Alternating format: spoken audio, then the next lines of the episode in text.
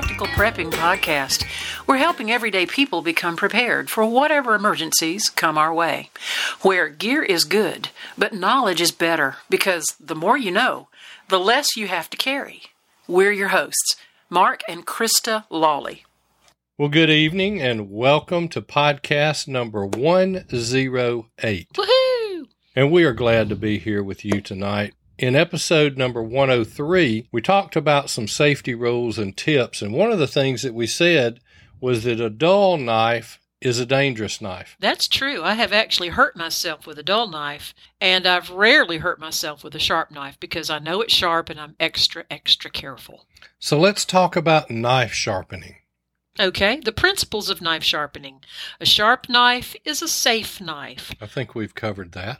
A sharp knife is a time saving knife. hmm A sharp knife is a lifesaver. It certainly can be. And you need to sharpen it until you can shave the back of your hand or the hair on your arm. Yeah, there was a period of time when I just had almost no hair on my left arm or the inside of my left calf from sharpening my knives and testing them. I do want to let everyone know that our episode tonight is sponsored by Jim Curtis Knives. Jim Curtis is a master knife creator. He is well known in his field. He's been creating and fashioning handcrafted knives for a number of years. And at the end of our podcast, I'm going to give you more detailed information on where you can view some of Jim Curtis knives for sale. Uh, you're going to want several of these in your collection, they are outstanding. Absolutely beautiful as well and functional. All right, now let's talk about a few different types of sharpening systems. There's several types, and these run from 220 grit up to about 8,000 grit. Okay, so the lower the number, you're talking about like a sandpaper type of grit. So the lower number is a rougher, coarser grit, and the higher number, the 8000, is extremely fine and extremely soft to the touch. Very, very smooth. Now you've got Arkansas stones, and these run from soft to hard. And again, harder is finer. Oh, see. Okay. You have ceramic sharpeners. They run fine to ultra fine. You have diamond sharpeners. No, they don't look like diamonds Diamond in a ring. Well, I was about to say, you couldn't afford them. Imagine a whole block full of diamonds. You have oil stones. They're aluminum oxide. You have water stones. There's a tri-stone system. Then you have sharpening steel or butcher's steel, and these are intended to hone blades. But it doesn't help if the blade is dull. It just touches up the edge. Oh, so you'd have to sharpen first and then finish with that sharpening steel. That's to use between uses I see. in your kitchen. That, that's where that comes in. The butcher Mhm. picks it up and he hits that steel a few times. I've seen chefs on TV do that. He's he or she is just touching up that knife to keep it sharp. I see, because it's already It's it was already, already sharp, to start with. hmm All right, so you were talking about a multi-stone sharpening system. What is that going to be entailing? That is a system that uses clamps to hold the blade and then uses rods to keep a stone at a certain angle. It's very, very precise. And these systems come with a, several different stones in there, and you just change it out from step to step. And they run from extra coarse through extra fine ceramic. They are good for putting a good edge on a knife. Now, one of the things that you need to do is use the correct lubricant for the sharpener. I see. See, I thought it would just be oil and nothing more. No, there are some that are water. Our diamond sharpener says to use water as a lubricant, not oil. Okay. But now you use oil for others. And a lot of people use Rem Oil, which is a gun oil. You can use honing oil. You can use light machine oil, such as 3 in 1 oil or Marvel Mystery oil. But Jim Curtis says your apple will taste better if you use vegetable oil. We'll see. That makes sense. It makes a lot of sense. Treat your blade with a food grade vegetable oil, and then any food you cut or slice is going to taste a lot better than some sort of machine oil. I use whatever cooking oil you happen to have on hand. Okay. And not only do I use it for lubricating while sharpening, but I rub the entire knife down to prevent rust because a good carbon steel blade will rust. So let's talk about some sharpening methods. Hand sharpening is usually done with a stone or some type of guided system, like I was talking about with the rods, the multi stone systems. You can also do machine sharpening. Now, you have to be careful with the machine sharpening there used to be a lot of machine sharpening tools put out that's supposed to very quickly sharpen your knife in the kitchen. It was electric and you pulled it through. I remember those from a long time ago. And actually, it was two very coarse stones in there. Mm, okay. It would replace the angles, but it did not put that fine edge on it. So you have to be Ah. careful with those. hmm There's also handheld mini sharpeners. And we have those in our bags. These are good for touching up an edge in the feel. And usually they are steel or ceramic or both. And it is a pull through. If, if you just place it on something solid, hold it in place, and slide your knife through it, it touches up that edge and it does maintain the angle very quickly. Now, you were talking about an angle on the sharp blade. You know, this is where people really need to understand that angle and that degree Mhm. of of angle down to the sharpening edge. Well, it seems like the lower the angle, the sharper that blade can be made, but the more fragile the edge will be. Now, you see a 30 degree angle in a lot of Japanese chef knives. Okay. Now, that's 15 degree angle on each side. And that is very sharp. You Seems like that would be very narrow. it is. Yeah. It's very uh-huh. narrow. And those knives usually have a very thin blade as well. I see. but that's very sharp, but it's a weak bevel and it can get damaged with impact while chopping. So those are probably designed to be used for a very different kind.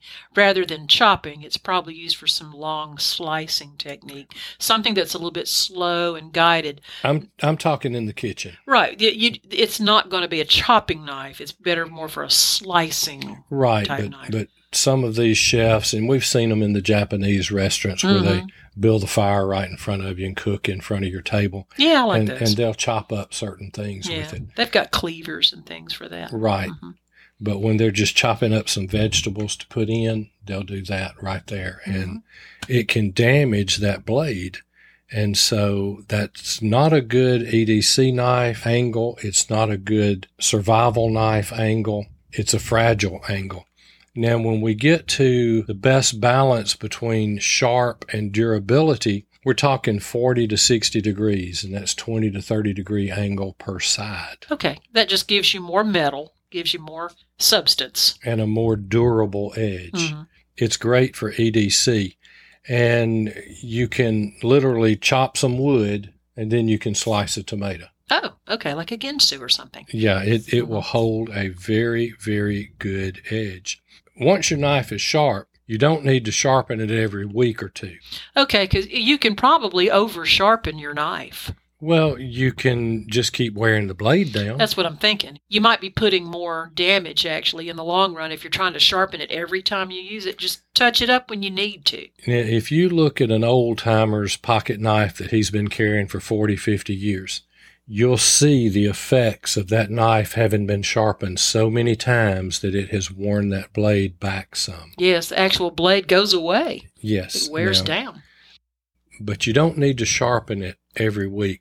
The blade usually just needs to be touched up. Okay, what would be some good ways to do that? Well, you can do it with that V shaped ceramic system. You can use one of those pull through that's very fine and just touch that up. You can also strop it Okay. by using a leather strop like the old barber used to use. Mhm, We saw that in a cowboy movie not too long Mhm. ago. They went to the tonsorial parlor, which was also the barber, and he was stropping that straight razor on that long leather strop. Now you can also use a leather belt. Now Okay. I wouldn't I wouldn't use my Not a good belt. I but- wouldn't use the belt man gun belt No. because you will eventually damage that piece of leather or it will show marks on it. But you can put a piece of leather, and it's probably best to find a non stitched inch or inch and a half wide belt, and you can pick them up at the thrift store. Oh yeah, absolutely. There's And- plenty there. And I'm thinking the longer the better Yeah. And it needs to be real leather, Real leather. not some Th- kind of polyester or plastic. This is where you don't want the genuine imitation yeah, leather. you don't want You the want the Corinthian real leather. and just you can mount it on a workbench or you can put some type of loop in it that you can put your foot through it and hold it with the other end and strop that on that leather belt. now, w- when would you do the stropping technique? Well, that's the finishing off after sharpening. That's your last step. What does that actually do? It just removes any little burrs in that edge. Oh, okay. So that it just has a nice, clean, smooth edge. Mm-hmm. You I can see. also use it to touch up a blade after use. And we mentioned that barber using that straight razor. Mhm. He did it every single time he used that straight razor. Okay. He didn't have to have it sharpened very often because he stropped it Right. after every so use. that kept it smooth and clean. and then they put the hot lather and shaved around your ears. And, you know, Mhm. I, I can remember that. Hadn't been that long ago that they would still do that, but you don't Mhm. find that very often anymore. Not so much anymore. Mm-mm. But you can still buy strops, but they are a little pricey. And so I would go with the belt. I've got a piece of leather out in the garage that, oh, it's only about six inches, and I use it for stropping as well. Very cool. Well, this is good information about good care of keeping our knives sharp, and they are much safer. You've got to be very careful with a sharp knife and don't become careless, Mhm. but realize that a sharp knife is going to work at its finest, and that's exactly what you want it to do. Mark is a bit of a knife nut. He loves a good knife, and that's the very reason that I purchased for him a handcrafted Jim Curtis knife.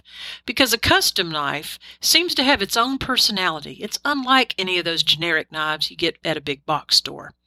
Mark has a Jim Curtis knife that just screams, Look at me, handle me, use me. It is made of Alabama Damascus steel, which holds a razor sharp edge, and it is adorned with a beautiful red, white, and blue micarta handle. I had it built for him special for a Christmas gift last year, and he proudly carries it as an off duty EDC knife. You can have your Jim Curtis knife built to your design specifications, or you can select one that he's already designed and built, ready to be purchased. Whichever you choose, it will come with a lifetime guarantee, lifetime sharpening, and two band aids. Yes, it's just that sharp. Check out Jim Curtis Knives on Facebook at facebook.com slash Jim Curtis Knives, or drop him an email at j.curtis7mm at yahoo.com. Both of these links are in our show notes, and we'll also put them on the Practical Prepping website. We'll see you next time. Thank you for listening to the podcast today. If you haven't done this already, go ahead and click the subscribe button so you'll never miss one of our episodes and share it with your friends and family. You can reach us on Facebook at Practical Prepping. You can email us at info at practicalprepping.info. And our website is practicalprepping.info. And as always, remember, stuff happens. Stay prepared.